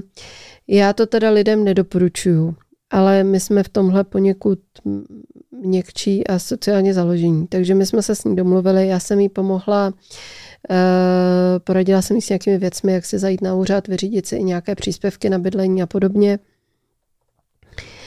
A asi po dobu čtyř měsíců trvalo, než si znovu našla práci, kdy platila ten nájem jako řekněme částečně, takže tam nějaký dluh vznikal, ale komunikovala, bylo vidět, že se opravdu snaží a potom si tu práci našla a skutečně nám postupně po dvou tisícovkách všechno, co dlužila, splatila.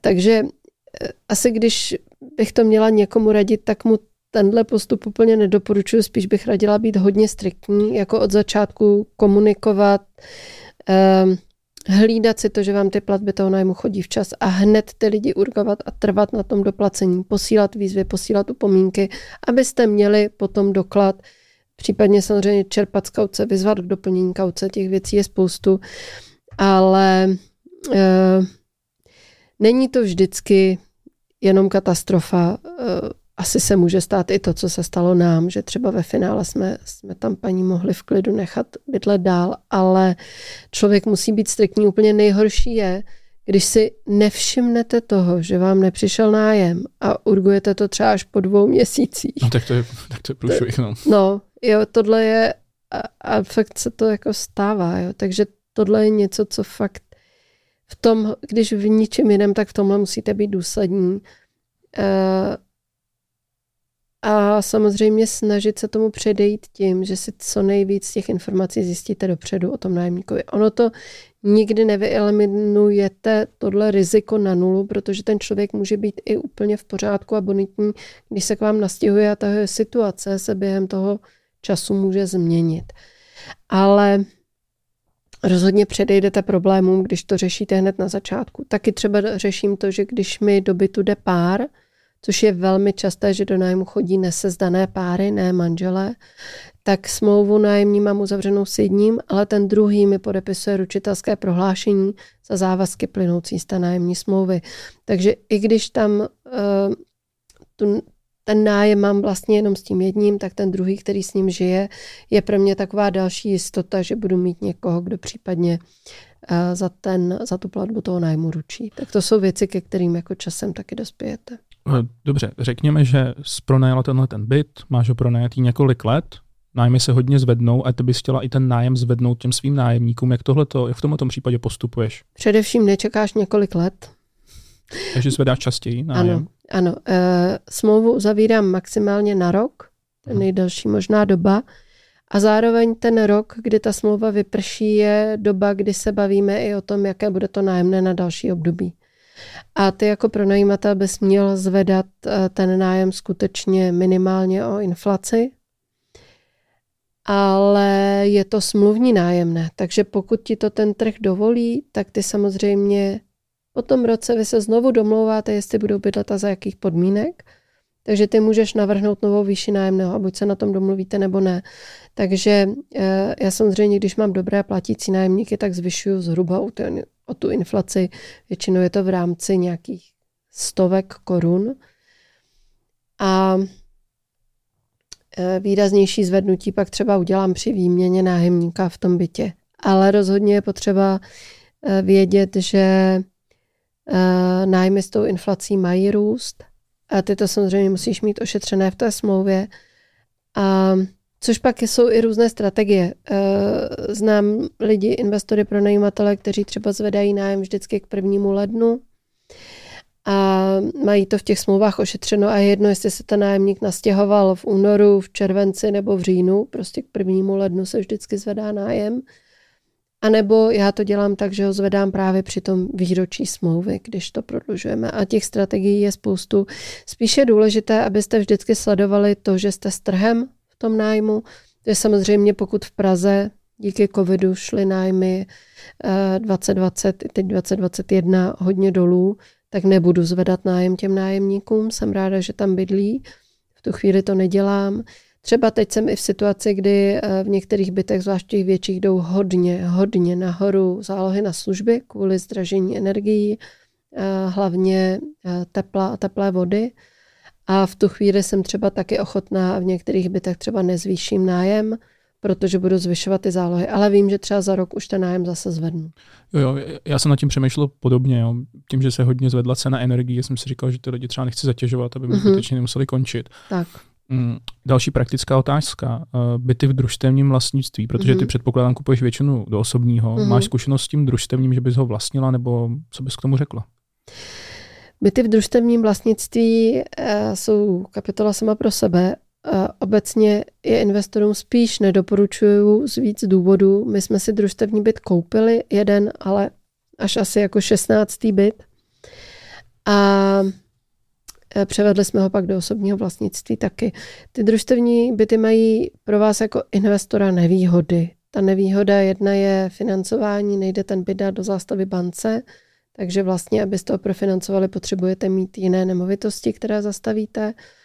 Eh, další nevýhoda je, že ty byty nejdou odepisovat. To je zase daňová otázka. Vy jako investor chcete nějakým způsobem řešit svoji daňovou povinnost, jak danit příjem z pronájmu a byty v osobním vlastnictví můžete odepisovat, čímž dostanete tu kupní cenu postupně do těch výdajů vůči příjmům z pronájmu.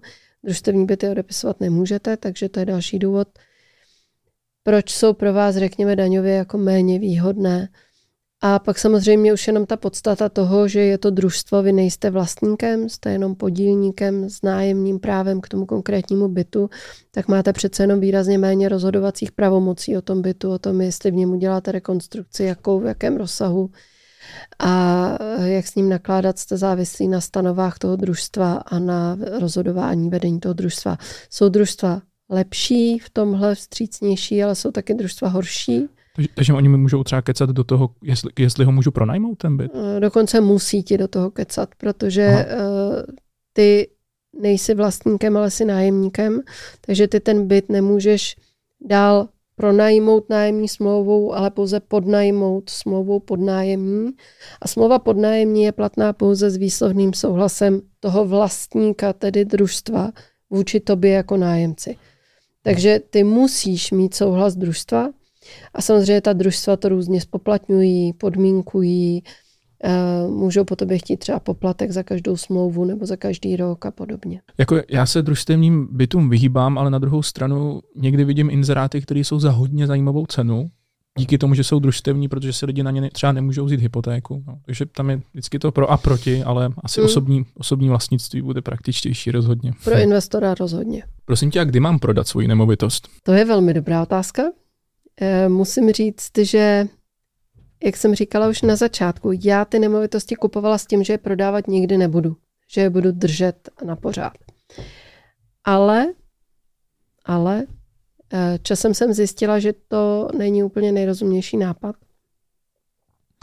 A to z toho důvodu, že pokud pak k těm nemovitostem skutečně přistupujete jako k investičním aktivům, tak eh, se je musíte naučit i prodávat a musíte se naučit to portfolio obměňovat, protože vám to výrazně pomůže právě třeba z daňových důvodů. Já už jsem tady zmínila odpisy, a ty fungují tak, eh, speciálně u zrychlených odpisů, že v jednu chvíli vám začne dávat smysl tu konkrétní nemovitost, kterou už držíte eh, nějaký, nějaký delší čas v horizontu let, eh, prodat a koupit místo ní novou, podobnou a začít vlastně znovu odepisovat z té nové, vyšší většinou kupní ceny.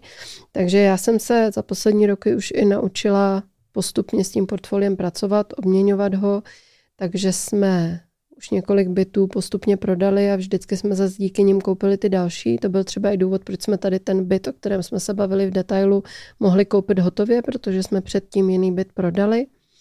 A to, co ti vlastně ten prodej umožní, pokud těch nemovitostí máš víc, a tím nemyslím 20, ale klidně 3, tak se může stát i to, že při tom prodeji té konkrétní nemovitosti nemusíš doplácet tu hypotéku, protože banku požádáš o takzvanou změnu zajištění. To znamená, že zajištění toho úvěru, který jsi kdysi bral na její pořízení, přesuneš v uvozovkách právě na jinou nemovitost, kde je zase dostatečná zástavní hodnota. To je to, jak jsme se na začátku bavili o tom, že když máš ten svůj byt bez Aha. hypotéky, tak můžeš použít ho místo těch 20% vlastních peněz. Tak vlastně velmi podobně to funguje i v tom stávajícím portfoliu že dejme tomu máš byt, který máš z poloviny splacený a 50% ještě ta jeho původní pořizovací hodnoty držíš, uh, dlužíš bance a teď ho chceš prodat. Když jsi ho kupoval za milion, bral jsi na něj 800 tisíc hypotéku a 500 tisíc pořád dlužíš. Ale vedle toho si měl i jiný byt, taky za milion a jeho hodnota narostla na 2 miliony mezi tím. Takže na něm máš docela velkou volnou zástavní hodnotu. Takže ty se s tou bankou domluvíš, pokud je to teda zase stejná banka u obou těch bytů, uděláš změnu zajištění, tady zůstatek toho úvěru zajistíš tím bytem, který si budeš nechávat a ten, který chceš prodat, pak můžeš prodat s tím, že ten úvěr, který jsi kdysi bral na jeho pořízení, nemusíš bance doplatit. To, to, to je naprosto skvělý. ne, jako, jako vážně, já jsem teďka uvažoval nad tím, že to i sám udělám, protože mám jakoby víc nemovitostí. Tohle to je skvělý povídání, kde jsem se dozvěděl spoustu zajímavých informací a já bych ti teďka rád ukázal svoji nemovitost, kterou mm-hmm. aktuálně prodávám. Chtěl bych znát tvůj názor a dostaneme se na otázky mých patronů. Takže mm-hmm. tohleto, tohleto video bude pokračovat na mém patronu, který najdete tady v popisku videa. Takže jdeme na to. Super. Já moc díky za to, že jsi přišla a že jsem si s tebou mohl takhle pobavit o mých oblíbených nemovitostech. Tak jo, i mě to udělalo velkou radost. Moc mě těšilo a třeba uh, za pár let zase s nějakým dalším pokračováním. Doufám, že dřív.